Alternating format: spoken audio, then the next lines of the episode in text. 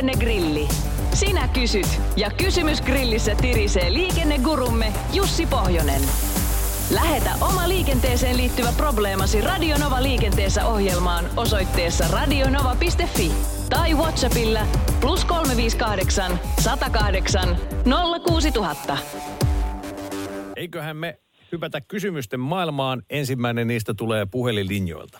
Kun tulee yleensä vilkuteltua, kun vaihtaa kaistaa, vaikka siirtyy, niin kuin, niin, kun siirtyy esimerkiksi kääntyvien kaistalle, niin, niin tarviiko sitä sitten vielä vilkuttaa siinä risteyksessä, jos on kääntyvien kaistalla tai jos on semmoisella kaistalla, josta pääsee vain, vain kääntymään eikä suoraan? Näin Johanna, eli siis jos on kaistalla, mistä ei pääse kuin kääntymään, niin tarvitseeko silti vilkuttaa? Johan nyt toki, eli se vaikka itse olisit hyvinkin tietoinen siitä, miten tästä saa mennä ja mikä tästä voi mennä, niin onko sitten ne kaikki muut mahdolliset tienkäyttäjät, jalankulkijat, kevytliikenne yleensäkin, joka ei välttämättä näe vaikka kaista maalauksia tai liikenteen ohjauslaitteita tai jotakin muuta. Eli aina kun käännyt tai liikutat autoa sivusuunnassa, lähdet liikkeelle tien reunasta, aina vilkku päällä. Ehkä tässä viitataan sellaisiin tilanteisiin, jossa esimerkiksi suoraan ajattaessa tie päättyy satama-altaaseen, joten on pakko kääntyä johonkin suuntaan, mutta sääntöhän on vissi. On, ja siinäkin on tietysti kaksi mahdollisuutta, joko oikealle tai sitten toiselle puolelle, joten kannattaa vilkkua käyttää siinäkin tilanteessa, ellei sitten jatka suoraan. Vaan mitäpä sanot, kun Paula kysyy? Kolautin naapurin autoa oman autoni ovella ja ilmoittauduin syylliseksi. Ei kuulemma olisi tarvinnut, minulle sanottiin jälkeenpäin. Miksei olisi? Ja missä menee raja, mitä saa kaikkea töpeksiä ilmoittamatta, jos oma tunto sallii? Älytöntä.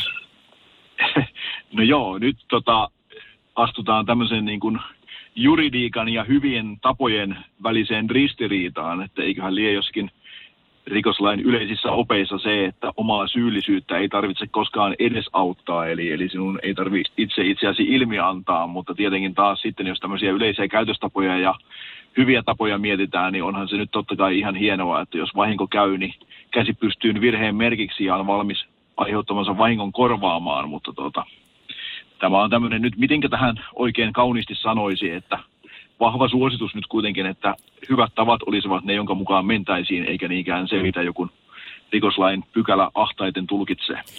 Hashtag itsekriminointisuoja.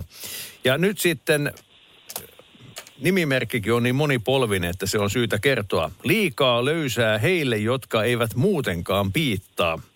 Nimimerkki toteaa, että huolestuttavaa, kun Oulun poliisilaitoksen alueelta on yleistä liikenteessä tavattu 125-kuutioinen moottoripyörä, jossa ei ollut jarruja ollenkaan, eikä se ollut rekisterissä eikä kuljettajalla ollut ajo-oikeutta myöntävää korttia.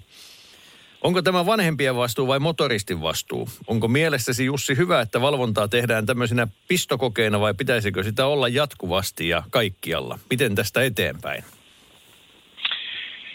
No niin, mihinkäs näistä nyt ensimmäisenä vastaisi sitten? Moottoripyörien, mopojen kuntovalvontahan toki on puhtaasti poliisin suorittaman liikennevalvonnan varassa, eli niillä kun ei mitään katsastuspakkoa ole. Sellaistakin aina silloin tällöin joskus on joskus väläytelty, mutta ei se koskaan sitten tuolla poliittisissa päättäjissä ole semmoista intohimoa herättänyt, että tämmöinen laki oltaisiin säädetty, että ne pitäisi käyttää konttorin kautta, jotenka tosiaan se, mitä poliisi tien päällä tekee, niin sen varaan se jää. Toki tietysti sitten taas valveutuneet motoristit, valveutuneet mopoilijatkin ymmärtävät sen, että esimerkiksi jarrujen puuttuminen kyllä ensinnäkin sattuu varmaan kaikista nopeiten omaan itseään ja omaan leukaan, eli kyllähän ne pääsääntöisesti jonkinmoisessa kunnossa pyritään pitämään ihan sen oman turvallisuuden kannalta, että en näe nyt ihan kauhean lohduttomana kokonaista tilannetta, mutta kieltämättä tietenkin siellä varmaan ylilyöntejä on ja erilaisia virityksiä sun muita systeemejä, mitä sitten löytyy, eli kyllä varmaan poliisilla työsarkaa riittää tässäkin hommassa.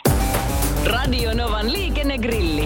Lähetä kysymyksesi osoitteessa radionova.fi tai Whatsappilla plus 358 108 06000.